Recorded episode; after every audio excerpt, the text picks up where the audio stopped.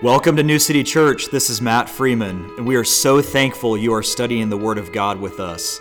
Jesus founded New City after our forever home, the New Jerusalem from Revelation 21. He wrote our mission statement to foster, strengthen, and grow an unashamed bride looking for Jesus' return. Let's lean completely on the anointing of the Holy Spirit to teach us all things from 1 John 2:27. God is so eager to teach you the depth of His Word. Enjoy the study. Today, thankfully, we get to look back on something prophetically that is maybe, I don't know if it's the coolest. In my mind, it's one of the coolest prophecies of the whole Bible. And it's, it's incredible because, you know, the only way that the Lord, one of the ways the Lord authenticates his message is by writing history in advance. And what we're going to study this morning is one of the most significant prophecies in the Bible. And it's, it's amazing. It's, it's an amazing mathematical prophecy about the arrival of Jesus and when he was to show up. So before we open up, let's go to the Lord in prayer, as we always do, and we'll dive right in here. God, thank you so much for this time together. God, I thank you for Zechariah. I thank you again, Lord, for this incredible book that we get to study. And as we gather together around your word, Lord, I pray that you would open our ears to hear exactly what your spirit is saying to the churches right now. God, I thank you that we get to study your word to show ourselves approved. And God, I thank you that you are raising up and fostering and strengthening and growing an unashamed bride, living for you, Jesus, and looking for you to call us home. Thank you for that. May we occupy until that day. And Lord, teach us everything out of your word. In Jesus' name we pray. Amen. Amen. Amen. Okay, well, you always need the Holy Spirit whenever we study the Bible, but today you're going to really need the Holy Spirit as we study the Bible because there's, there's a lot of math at the end of this, there's a lot of numbers, a lot of timing, and it's going to be it's going to be really cool. Some of you have heard this before, but you definitely want to make sure you are locked in today. So stay with me as we dive in here. But Zechariah, you remember he's this post exile prophet, and he's, he's after Daniel. And so Daniel gives us the prophecy of exactly when Jesus was to show up. What we're going to say today is Zechariah's prophecy of what to look for to know that it's him. And so it's a, it's a little bit of a continuation of the Lord peeling back that veil and giving his people something to look forward to. Now we've, we're entering into this section of Zechariah that's all about Jesus from here to the end, from 9 through 14. Okay, and, and so far in the book, we've covered a lot of visions about the history of Israel and how the Lord will come back to vanquish his enemies and to restore the, the Jews to the kingdom. But now we're getting into a deep deep prophecy about the king. And in this book, 1 through 14, it's all about the Messiah. So Jesus is going to speak of the stone with seven eyes, his throne of Jesus, and Jesus being crowned. We've talked about that. Jesus the Nazarene, the king riding on a donkey. That's what we're going to cover today in Zechariah 9 9. The shepherd, his betrayal for 30 pieces of silver, and actually what the people did with the money. It's pretty amazing. Jesus being pierced or crucified, and his return in power in Zechariah 14 and destroying his enemies that surround Jerusalem. So we've gone all the way through the book from chapter 1 through chapter 8. Now remember, those 10 visions all occurred in one night. There was a span of two years, and then the Lord, He really dove into trying to show the Jews how He's going to turn their, their fasts and their mourning into joy and feasting. And so He's he was encouraging them in chapter 7 and 8 to put away the fasts of mourning and your sorrow, and let's focus on the feasts that are ahead. And that's really where they were. Chapters 9 through 11 all deal with the first arrival of Jesus, and chapters 12 to the end of the book deal with the second arrival of Christ. And so you have the next four chapters all about Jesus, his first advent, and then his second advent. Okay, the final, the final six chapters actually all cover all the way to the establishment of the kingdom. And the first advent of Christ is what we're going to start unpacking today. And like I mentioned, it's going to be a time when Israel's fasts are turned into feasts and their mourning and sorrow into joy and laughter. So the Jews know that a kingdom will be established. And they the reason why they missed Jesus the first time is they were looking for the ruling and reigning king, not the suffering servant that had to die first. So they were looking for a king that was going to come back on this mighty steed and usher in the kingdom, vanquish the Roman Empire, and set up the Jews to rule the world. That's what they were looking for because there are actually at least eight more prophecies about Jesus doing that than there were about him coming to die and suffer for us.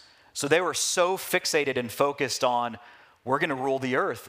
The Jews are going to are going to conquer the earth and our Messiah is going to usher in the kingdom. They missed that he had to suffer first. And so that's one of the reasons why they rejected him in the Gospels. But look at Acts 1 6 through 7. When they therefore were come together, they asked of him, saying, Lord, wilt thou at this time restore again the kingdom to Israel? And he said unto them, So Jesus speaking, It is not for you to know the times or the seasons which the Father hath put in his own power. So notice that Jesus did not dispute that the kingdom would be restored. They asked, Is it time? Are you going to restore again the kingdom? And he never said, No, you guys are missing something in the Bible. Uh, there's no kingdom coming. He said, No, it's not for you to know the time or the seasons of that happening, which means he is going to do it. He simply told them that he, they're not to know the timing of the restoration. So they know that the Messiah will rule and reign over the entire earth. Now, the first eight verses of chapter 9 deal with part of the military campaign of Alexander the Great and God's protection of Jerusalem in verse 8 specifically. So let's, op- let's dive right into those. In verse 1, the burden of the word of the Lord in the land of Hadrach and Damascus shall be the rest thereof, when the eyes of man, as of all the tribes of Israel, shall be toward the Lord. Now, the burden of the word of the Lord, that actually shows up three times in the Bible, how this chapter opens up. It's twice in Zechariah and once in Malachi. So that's kind of interesting. Hadrach only shows up here in the entire Bible. Now, it's mentioned in the, the Assyrian kings in their documentation. It's mentioned as referenced as an uh, Armenian country near Damascus, just to give you an idea. Now, Damascus is interesting here in Zechariah 9 1 because we know from Isaiah 17, verse 1, that at some point Damascus will be totally obliterated and not be a city any longer. And that's in Isaiah 17, verse 1. The burden of Damascus, behold, Damascus is taken away from being a city, and it shall be a ruinous heap. So that hasn't happened yet, which is one of the reasons why when the war broke out in Israel, and we spent that one Sunday going through the prophetic wars in Israel and kind of how they lay out potentially in the future we, look, we took a deep look at Isaiah 17:1 because Israel has told Damascus and Syria, hey, if you get involved, we will absolutely wipe out and level Damascus. And so you could be looking at the setup there of that actually happening at some point in the future. Okay, and Hamath sounds vaguely similar to Hamas, doesn't it? But Hamath also shall border thereby, Tyrus and Zidon, though it be very wise. Okay, so God's declaring a defeat on Israel's historic enemies, and he's beginning with Damascus, Hamath, and the cities of the Syrian and Lebanon territories. So Tyrus and Zidon, or Sidon today, are in Lebanon, modern day Lebanon. Hamath was the main city in Upper Syria, just to give you kind of an idea. At the Battle of uh, Issus in Southeast Asia Minor around 333 BC, Alexander the Great defeated the Persians, which opened up Syria, Israel, and Egypt to his speedy conquest. Now, if you haven't studied Alexander the Great much, he was an amazing, amazing general and conqueror. Uh, he took over Greece by the age of 19, and at the age of 30, he fell on his bed and wept because there were no more lands to conquer in the known world at that time. He had conquered the entire earth in 11 years. And he did it with much speed, which is why in Daniel, when Daniel has the dream of the terrible beasts, the kingdoms, the Gentile kingdoms, Alexander the Great represents the leopard with the wings on its back that went so fast it didn't touch the ground and it just conquered very speedily. And so that's, that's Alexander the Great. When he died or when he was on his deathbed, he actually, they asked him, Well, who should we give the kingdom to? And he said, Give it to the strong. And as a result, his four generals spent the next 300 years fighting over the kingdom. And that's all prophesied in Daniel 11. They divided Greece into four, basically the kings of the north, south, east, and west. And they just fought with each other for hundreds of years until Rome took over the earth. And that's, that gets to the gospel period and Jesus showing up. But Greece, Alexander the Great, amazing history if you ever go study that. But God prophesies a lot about him in the, in the Old Testament. And much like Nebuchadnezzar, Alexander was an instrument of God, of his judgment on all of these nations surrounding Israel. Okay, in verse 3, and Tyrus did build herself a stronghold and heaped up silver as the dust and fine gold as the mire of the streets. Now, Tyre he's, God is always signaling them out for being prideful, wealthy, and not caring about Israel. And we study this in the men's Bible study. We've been studying actually in Ezekiel God's judgments on Tyre. So Tyre sit north of, of Israel along the Mediterranean coast in Lebanon, modern day Lebanon. They were very wealthy and prosperous in trade with Egypt. But what happened is when they would cross through the land of Israel, Israel would tax them, and as a result, took some of their profits. And Tyre didn't like that.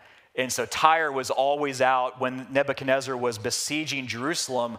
Tyre was cheering him on, basically saying, and you can find this in the Psalms and in a lot of places in the Old Testament, crying out for Nebuchadnezzar to kill the children of Israel.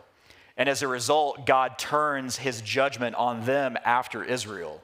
So Nebuchadnezzar goes, he besieged the city actually for 13 years, and he could never conquer Tyre because they were on the coast, and all they did was they just kept trading by sea.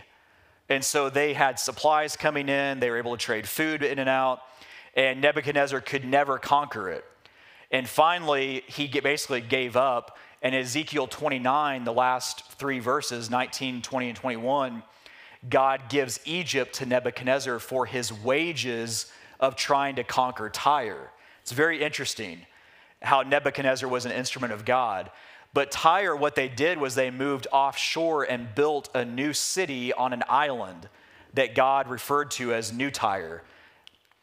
Okay, so Old Tyre was on the mainland, New Tyre off on this island. In verse 4 here, behold, the Lord will cast her out, and he will smite her power in the sea and she shall be devoured with fire. So, what happened, they thought they were, they were unstoppable because they were on this island in the sea.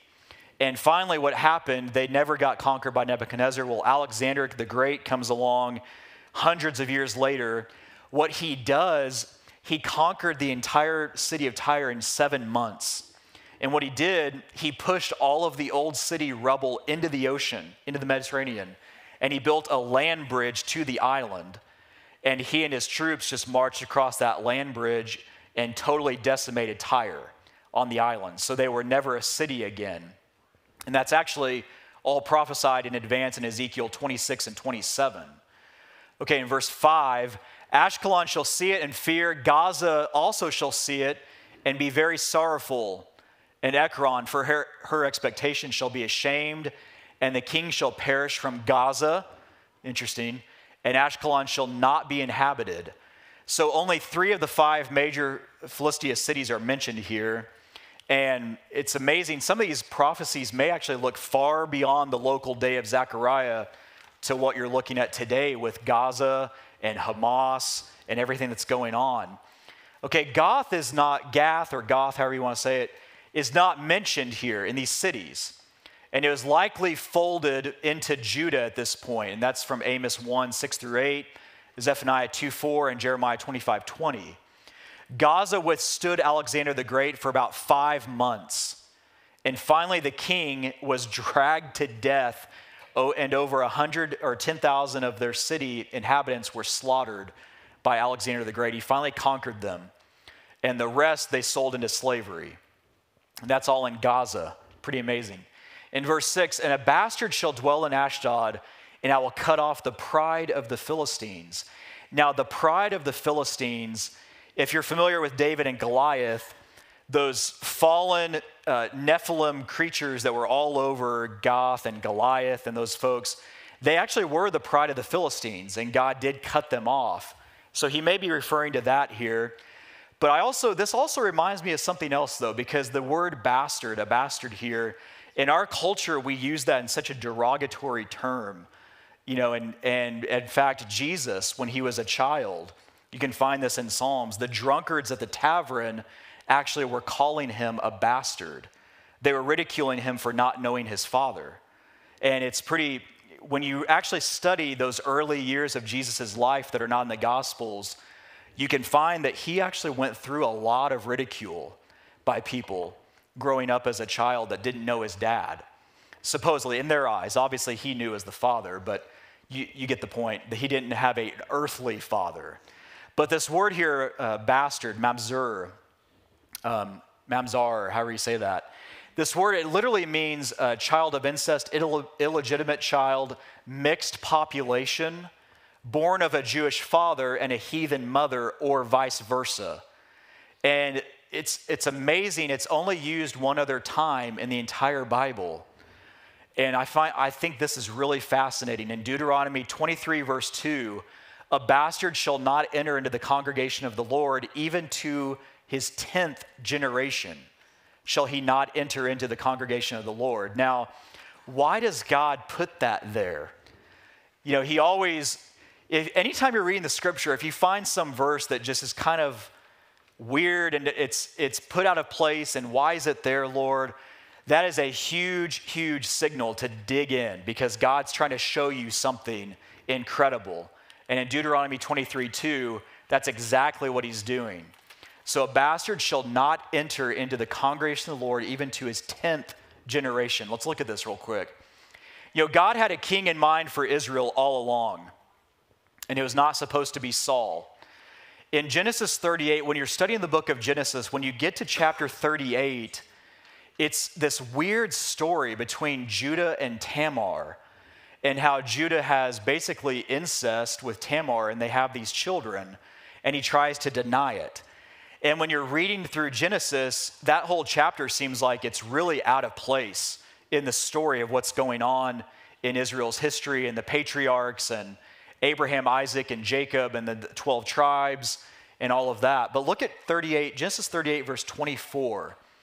And it came to pass about three months after that it was told Judah, saying, Tamar, thy daughter in law, hath played the harlot, and also behold, she is with child by whoredom. And Judah said, Bring her forth and let her be burnt. Now, if you remember the story, remember Tamar loses her husband, and Judah's children will not honor her by giving her offspring. In the Old Testament, that's what they were supposed to do because family lineage was so important and critical. So remember the story. She dresses up um, as a harlot and seduces him, and then they have these illegitimate children and he tries to hide it, remember? And so when he hears about what Tamar did because she's with child three months after this, he's like, well, bring her on. We've got to kill her. And of course, he's the guy that did it. And, and when you look at these illegitimate children between Judah and Tamar, they're born in Genesis 38, verses 28 through 30. And Zerah starts to come out first. Remember, he gets the scarlet thread wrapped around his wrist. And then he goes back in, and Pharez breaks through and is actually the born first instead. Remember, she had twins. And they thought it was dishonoring because there was a breach. The firstborn was supposed to have a lot of rights in the Old Testament. And Pharez supplanted the firstborn and came out instead. Now, that name, what's amazing is Pharez is in the lineage of Jesus. And this is why in Deuteronomy when God says, a bastard shall not enter the congregation of the Lord until the 10th generation. That's why this is significant because Pharez is in that. Look at this one in the book of Ruth, starting in chapter 4. At the end of Ruth, God gives you this amazing lineage. And Naomi took the child and laid it in her bosom and became nurse unto it. And the woman with her neighbors gave it a name, saying, There is a son born to Naomi, and they called his name Obed. He is the father of Jesse and the father of David. So, Obed, remember, Ruth has David's grandfather, Obed. And this whole story of Ruth is amazing. We may do that book here at church here soon. It's short, four chapters, but it's an incredible prophetic book. But look at verses 18 through 22.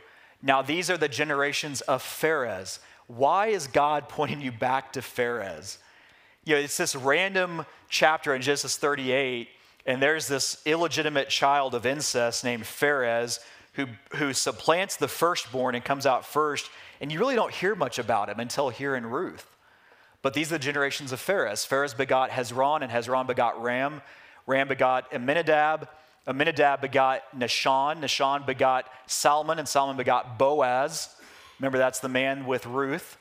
And Boaz begot Obed, and Obed begot Jesse, and Jesse begot David.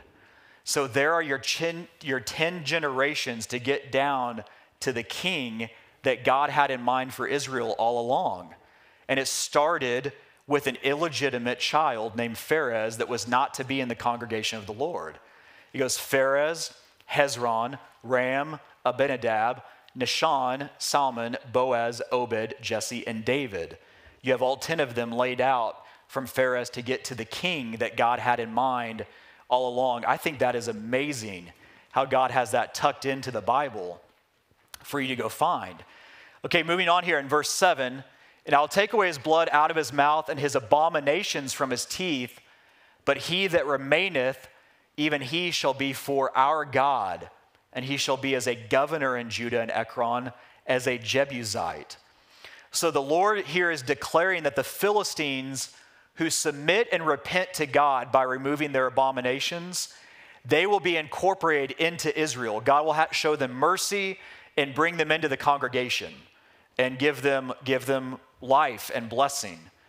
Okay, some of the remnant of the tribes of Canaan will be shown some mercy, and those that do not repent and get rid of their abominations will not. So that's what God is saying here. In verse 8, and I will encamp about mine house because of the army, because of him that passeth by, and because of him that returneth, and no oppressor shall pass through them any more. For now have I seen with mine eyes. Okay, what God is saying here, look at uh, in verse in Exodus 14, verse 24. This reminded me of this. I'll encamp about mine house because of the army because of him that passeth by, and because of him that returneth, and no oppressor shall pass through them any more. For now have I, God speaking, I have seen with mine eyes.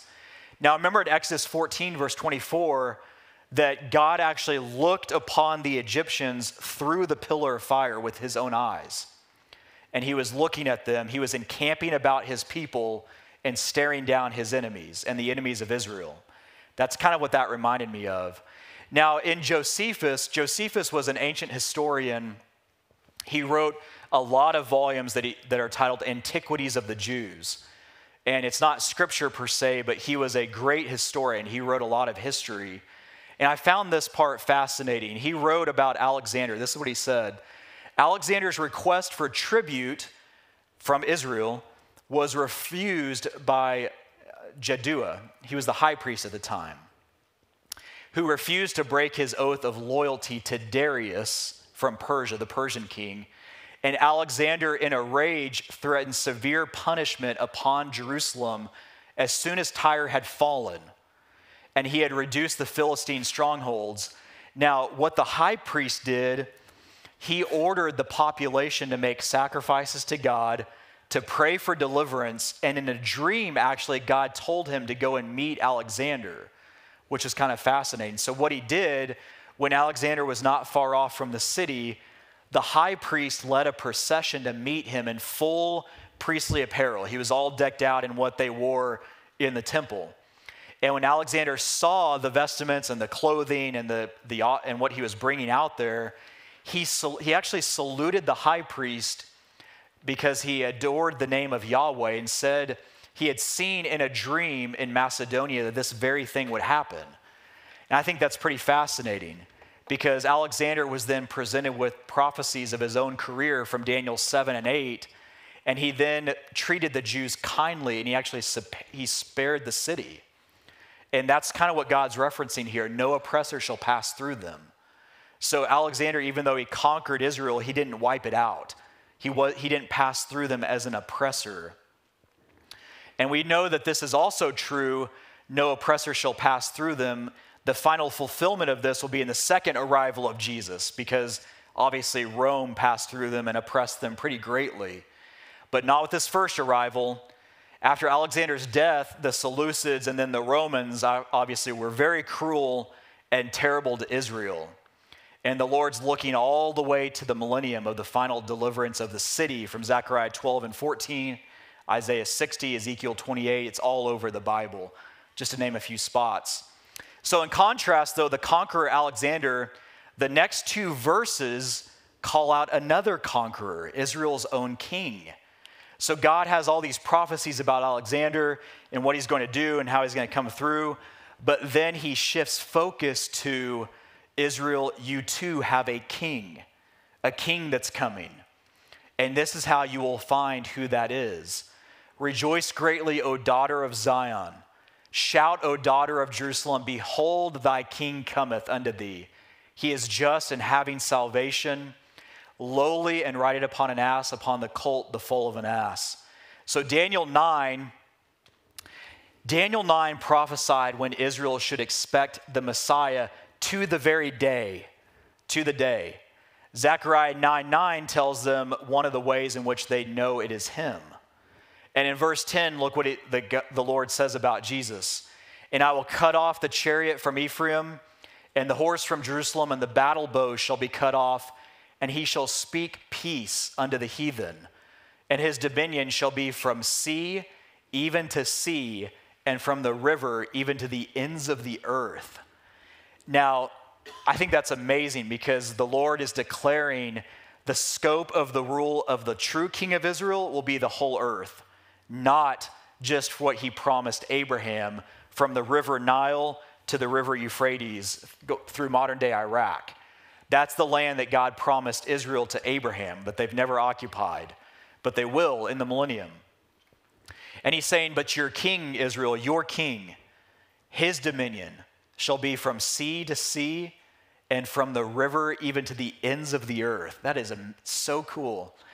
Okay, so between verses 9 and 10, the king arriving on this donkey, and verse 10 of his dominion being over the entire earth there's this interval of time that we are living in right now called the church age. And you can actually find there are actually 24 intervals of time in the Bible that are hidden that encompass the church. And why 24? Well, it's a link to the 24 elders in Revelation 4 and 5 that represent the church. That's why God uses 24. But between verses 9 and 10, it's this, it's this hidden age called the church age and the church was hidden throughout the Old Testament. And you can find that in Ephesians 3 3 through 6. But the rule of the Messiah will remove all instruments of war from his people. You can find that in Hosea 1 7.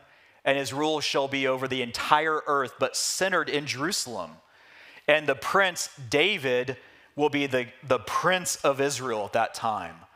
Okay, so let's go through this from Daniel real quick. Now, Keep your eyes focused because if you have anyone at Thanksgiving that doubts the veracity of God's prophetic word, just take these next few slides and go talk to them at Thanksgiving and just say, hey, let's just talk about this. You tell me how this was written 300 years before Christ even stepped foot on the earth in the Septuagint. You can prove it that it was written. Okay, Daniel was a Jewish captive in Babylon. All of you know the story of Daniel, hopefully. He was of royal or princely descent from Daniel 1 3. Now, God told his people to let the land have a Sabbath every seventh year, and they didn't do it for 490 years. They did not obey God's word. They kept tilling the land, tilling the land, and in God's mercy, he let them do this for almost 500 years. But finally, he had to tell them, okay, you owe me 70 years. And that's why they went to Babylonian captivity for 70 years. And it was prophesied all the way back in Leviticus, Leviticus 26, 33 through 35. And I will scatter you among the heathen and will draw out a sword after you, and your land shall be desolate and your cities waste. Then shall the land enjoy her Sabbaths as long as it lieth desolate, and ye be in your enemy's land. Even then shall the land rest and enjoy her Sabbaths. As long as it lieth desolate, it shall rest, because it did not rest in your Sabbaths when you dwelt therein. See, God is, is He was prophesying in Leviticus, you're going to keep tilling the land over and over and over and over again. And finally, I'm going to have to do something about it because I told you not to do that. But that's why they, one of the many reasons they go into Babylonian captivity. You can find that also in Second Chronicles 36, verse 21, until the land had enjoyed her Sabbaths. So Daniel, shockingly, gets a mighty revelation from God by reading his Bible. Isn't that amazing? He's in the Word of God no matter his circumstance. He's in captivity in Babylon. Here he is, a somewhat a slave in Babylon, but he's been promoted to be the second in command of the entire world, the Babylonian Empire, because of his faithfulness to God. But there he is. The temple was in ruins back in Jerusalem, and he still every day would look toward the temple and pray to the Lord and fast and seek his face. It's just incredible. Daniel's an incredible young man. If you get a chance, go study his life. But he's reading Jeremiah. He's reading his Bible. He's reading the book of Jeremiah. In the first year, this is in Daniel 9, verse 2. In the first year of his reign, I, Daniel, understood by, the, by books the number of the years whereof the word of the Lord came to Jeremiah the prophet, that he would accomplish 70 years in the desolations of Jerusalem. And what he's reading here is Jeremiah 25 11. And this whole land shall be a desolation and an astonishment, and these nations shall serve the king of Babylon 70 years. So by this point, they're, you know, I don't, I don't know exactly. I think it's 68, maybe 69 years into that captivity. And Daniel knows their time is growing short because he's reading the book of Jeremiah, that they'd be there for 70 years. In Jeremiah 29 10, it says, For thus saith the Lord, that after 70 years be accomplished at Babylon, I will visit you and perform my good word toward you in causing you to return to this place. So Daniel sets his face toward God. He fasts and prays earnestly, and those are verses 3 through 19 in, the, in Daniel 9. And the intensity of Daniel's prayer, it keeps picking up more and more and more and more. And he is, you can just feel him weeping for his people when you study it. It's an amazing prayer. Daniel had a huge heart for God and a huge heart for his people. And he knew that according to God's word, they would be delivered very soon. And when you get to the last eight verses of Daniel 9, Gabriel interrupts him and gives him the 70 weeks prophecy. And Gabriel always has a word that is linked to the Messiah. Okay, Gabriel. Uh, Michael always has a message about fighting for his people, Israel. Gabriel's always shows up and he's got something to do with Jesus, okay? And in verse 24, it says, 70 weeks, this is what Gabriel's telling Daniel 70 weeks are determined upon thy people and upon thy holy city to finish the transgression, to make an end of sins, and to make reconciliation for iniquity, and to bring in everlasting righteousness and to seal up the vision and prophecy and to anoint the most holy. So, in the Jewish culture, and Daniel knew this, but in the Jewish culture, they have weeks of days, they have weeks of months, they have weeks of years. And that's where in our culture we get a seven day week, is from the Jews. Okay, that what the word that Gabriel is using here, 70 weeks, it is literally seven um, years, seven seven 77 year periods. Okay, it's shabuyim in the, in the Hebrew. Literally mean a 70 times seven year period. So Gabriel's telling Daniel there are 70 groupings of seven year chunks laid out for your people Israel.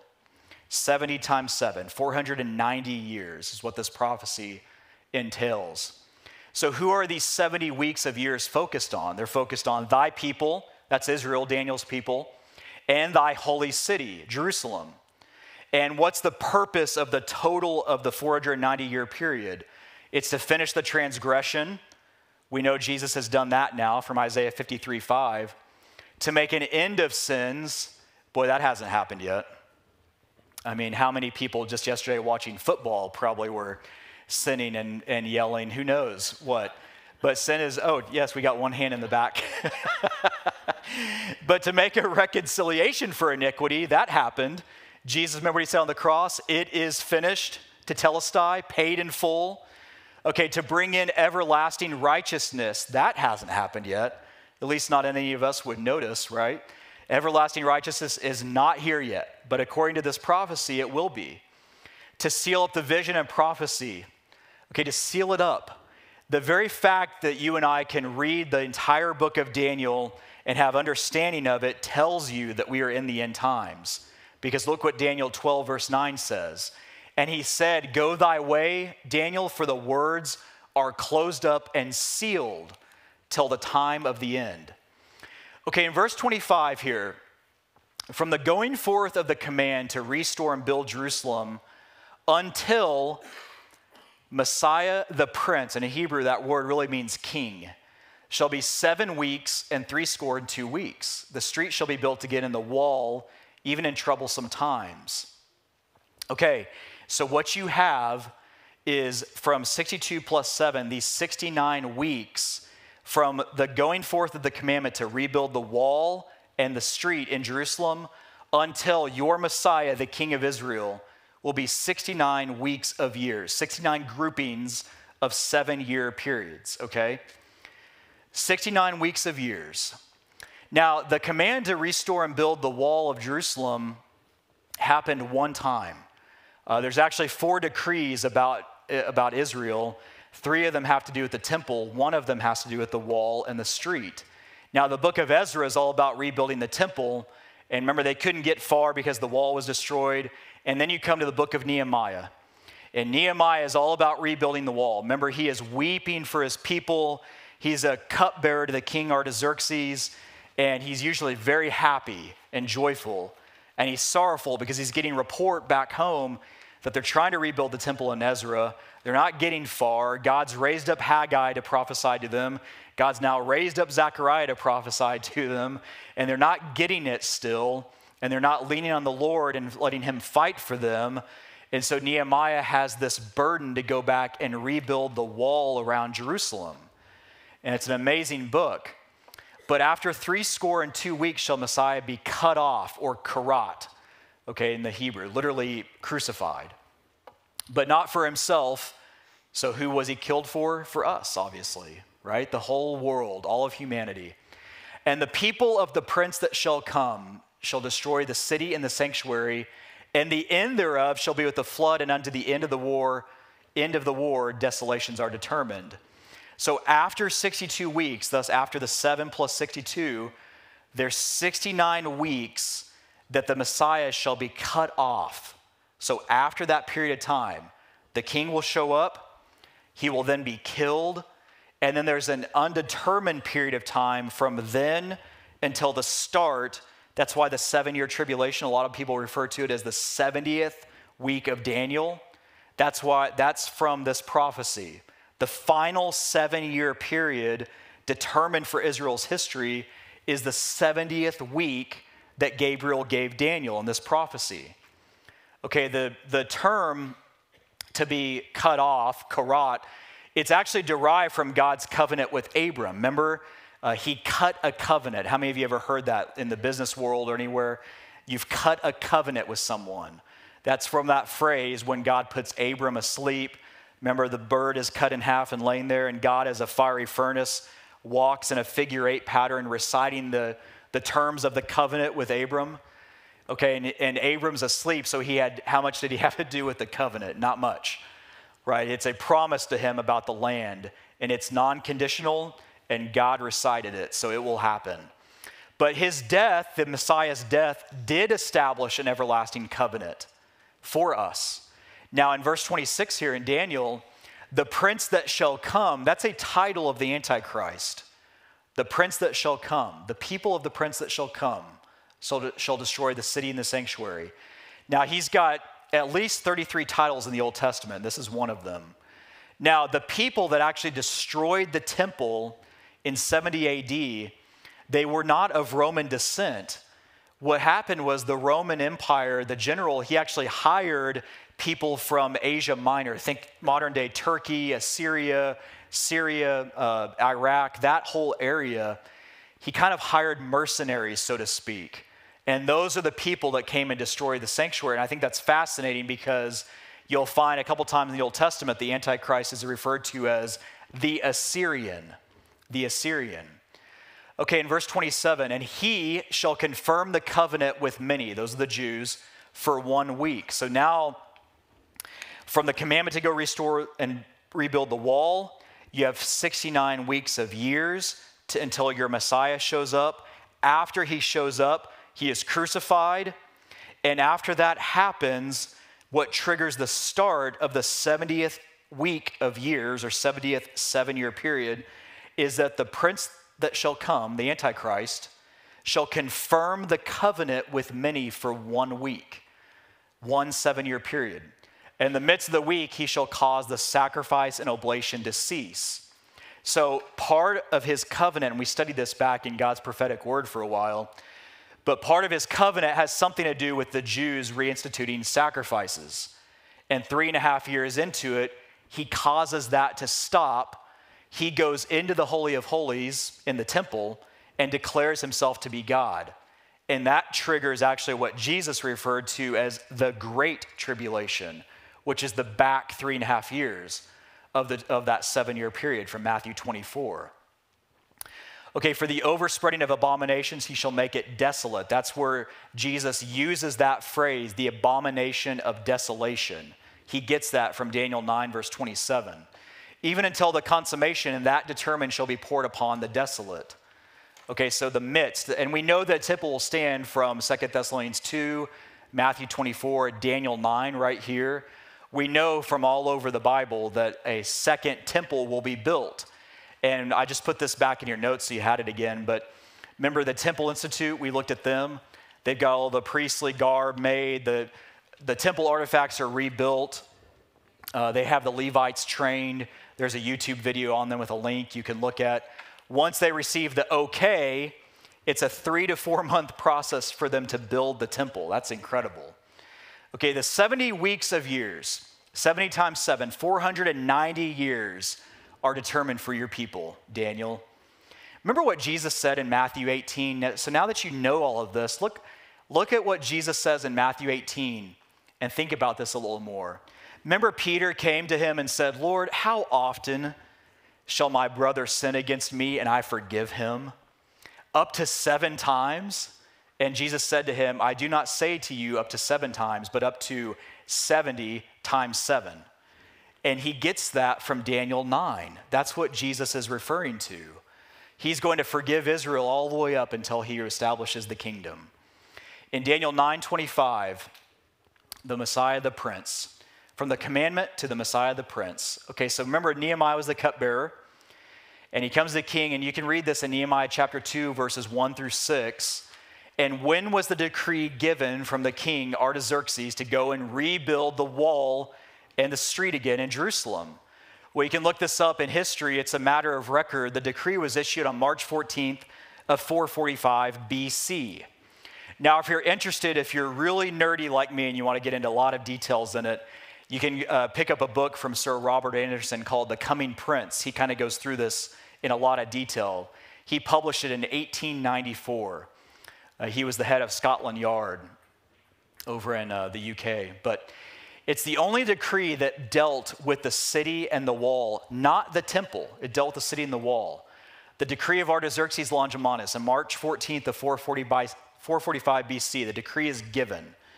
Okay, well, we know from the prophecy that 69 weeks of years, so 69 times 7, and God always deals in 360 day years on his calendar.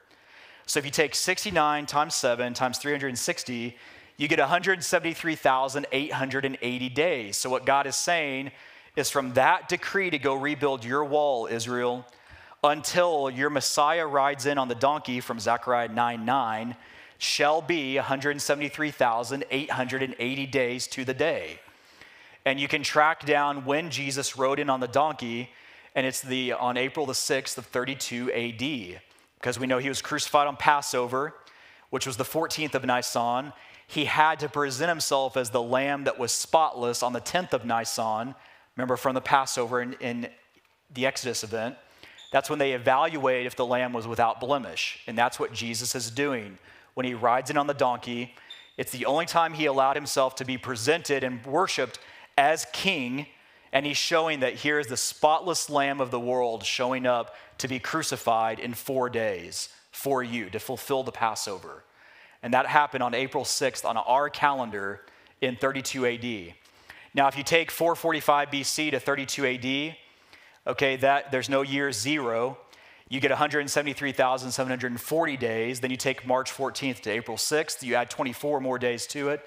Then you adjust all of that for leap years because we messed up the calendar.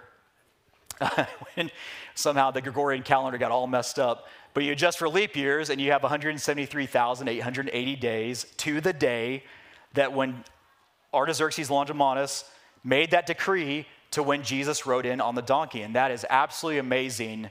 And go show your friends over Thanksgiving, and they'll be so excited to study the Word of God. Finally, they'll be excited to get into the Word of God and figure all this out. But that is incredible that God had it, had it timed to the day, and they missed it. And that's why when Jesus stopped on the donkey and he wept over Jerusalem, and he said, Jerusalem, Jerusalem, how often I would have gathered you together, but you would not. And what he's saying there is all of Israel, I would have gathered you together, we would have ushered in the kingdom. He told them it wouldn't have been John the Baptist, it would have been Elijah if they would have received him, and they missed it and rejected him. And as a result, actually, you and I are so blessed as a result because the church was formed out of that, and you and I are now co heirs with Jesus because of their rejection. It's just incredible. Now, I found this interesting. So, if you ever want to go dig into this, I think actually I got this from Clarence Larkin, who, if any of you know him, he's an old Bible scholar. But he, he kind of went through the Bible and found that it's amazing. You can look at Israel's history in 490 year chunks of time. And from Abraham, he's the first Jew, to the Exodus, if you add up from how old Abraham was 75 in Genesis 12 14. You add how long from Abram to the Exodus event from Galatians 3:17, 430 years, you get 505 years. Well, you subtract out the time that Israel's out of favor with Ishmael, which is 15 years in Genesis 16, and you get 490 years. That's pretty interesting. Well, you do the same thing from the Exodus to the temple. 594 years, it took seven years to complete. You get 601. Well, then you go through the book of Judges and you add up how many years were, were the Jews in servitude, and you get 111 years. Again, you subtract that out, you get 490 years again. Pretty amazing. That's Exodus to the temple. Then the temple to the Edict of Artaxerxes, that happened in 1 Kings 8, 1 through 66, uh, roughly 1005 BC. Nehemiah 2:1, 445 BC. You get 560 years, but you subtract out the Babylonian captivity of 70 years and you get 490 again. So there's that 490 year period. Well, then the Artaxerxes to the second coming of Jesus, or to the, yeah, to the second coming of Jesus, really. You have 483 years we just looked at from the decree of Artaxerxes to Jesus riding in on the donkey. You have 483 years now we have this interval of time with the church, and you know the final seven year period will once again add up to 490, and we don't know how long the church will last. But isn't that pretty amazing that God has all these 490 year periods for Israel? Now, if you, you know, to me, studying prophecy and looking at things like that, it is absolutely a way to build your faith because there is more that is yet to be fulfilled than what has been. And that's the joy of diving in deep and studying God's word. And I got to talk to the youth group on Wednesday night, and I shared with them Deuteronomy 29. in the very last verse of Deuteronomy 29, it's actually verse 29. You know, God says, The secret things belong to God, but those that are revealed to us, uh, we can take much joy in studying. And what God is saying there in that verse kind of echoes from Proverbs 25 2 that's the glory of God to conceal a thing and the honor of kings to search out a matter. And when you dive into God's word and you search it out yourself and you dig these things out because it's all written there so that you can have understanding of it, that you can have your faith built up in it from Romans 10 17. Faith comes by hearing, hearing by the word of God. And so the only way you can build your faith is to get into the word of God. It is so precious and it is inexhaustible, and it is exactly what you need in the day in which we live right now. You, you don't need anything else but the Word of God to get into it, to right that ship, to turn around, and to be successful in your walk with the King. Because everything then in your life starts to shed away, starts to burn away as a consuming fire, and you don't go down the path that we studied so much in Hebrews with the five warnings to the believer. The whole book of Hebrews centered around five warnings to you and I as the believer. And it starts small and it culminates actually with apostasy and refusing God. And it starts with the danger of drifting in chapters 2, verses 1 through 4. The danger of hardening your heart, then, so you start to drift, then your heart gets hardened to God starting chapter 3, verse 7 to chapter 4, verse 13. Then, because your heart is hardened against God, you fail to mature. So you don't get into the word, you're not listening to the, to the Lord, and you're not pressing on in faith, and your heart starts to get hardened. And no matter what people say to you and come around, you don't listen. And you go down this path where then in Hebrews 10, you start to create and commit willful sin against God, sin that you know you shouldn't do, but you're doing it anyway. And then ultimately you start to refuse Him. And what you are forsaking is the name of the Lord and your future place with Him as a co heir with Christ in the kingdom. And it's amazing. The whole book of Hebrews, there's nothing in it that tells you how to get saved. It's a whole book written to you and I, to the believer, on how to live for Him how to stay strong, and how to press on in the time that we are in. And I would just encourage you if you are here and you haven't started that path, or if you're watching this somewhere around the world, I just pray that if you're not born again, that you would do that right now, that you would accept the Lord. It is so simple. It's Romans 10 9 that if thou shalt confess with thy mouth the Lord Jesus and shalt believe in thine heart that God hath raised him from the dead, you shall be saved. Make Jesus your Messiah, your Savior, right now. He was a ransom to all, but especially to those that accept Him. And He paid the price that you and I could never, never pay on our own. And He showed up on time to the day from Daniel 9. He showed up and arrived to the day when God said He would ride in on that donkey from Zechariah 9 9. And He paid the price for you and I. He bore the sin that we could never bear on our own. He bridged the gap. And it's not what Jesus did on the cross and a whole lot of other things, it's only what Jesus did. It's only about Jesus. And He paid for it all. And there's going to come a day that, with the sound of a trumpet, He's going to descend from heaven with a shout that's going to wake the very dead. And you and I are going to be caught up in the air to meet Him and to never be separated from 1 Thessalonians 4. And until that day, you and I, we cannot drift away. We can't harden our hearts. We cannot commit willful sin. We have got to be in the Word of God and figure out when you can find your call in your life in the Bible, you will never be the same. The Word of God, it's where your call is, I promise you. And I know a lot of you in here are thinking, well, what, what should I do? Well, start there. start there and find your call in the Bible. Find your place because that's where the Lord will speak to you. And you will have a, an urgency and a fervor to live for Him that you've never had before, I promise. If you'll just give Him a chance. Let's pray. Lord, we thank you so much for this time together. God, I thank you for your word and the amazing prophecy laid out in Daniel 9. Thank you, Jesus, that you showed up to the to the day for us. You were obedient, you did it, you took our place so that we may rule and reign forever with you. And God, until that day we go home, I pray that you'd give each one of us discernment on what it is exactly that you would have of us in the days ahead. To stand strong for you, to not back down against tyranny and slavery. Lord, the entire world is against your word. Our culture is against your word. And God, I pray that we would be light bearers and faithful to go out and to share people the truth and to show them that we are so convicted on your word as everything that we are to live by that it doesn't matter if the entire world is against us, we will not back down.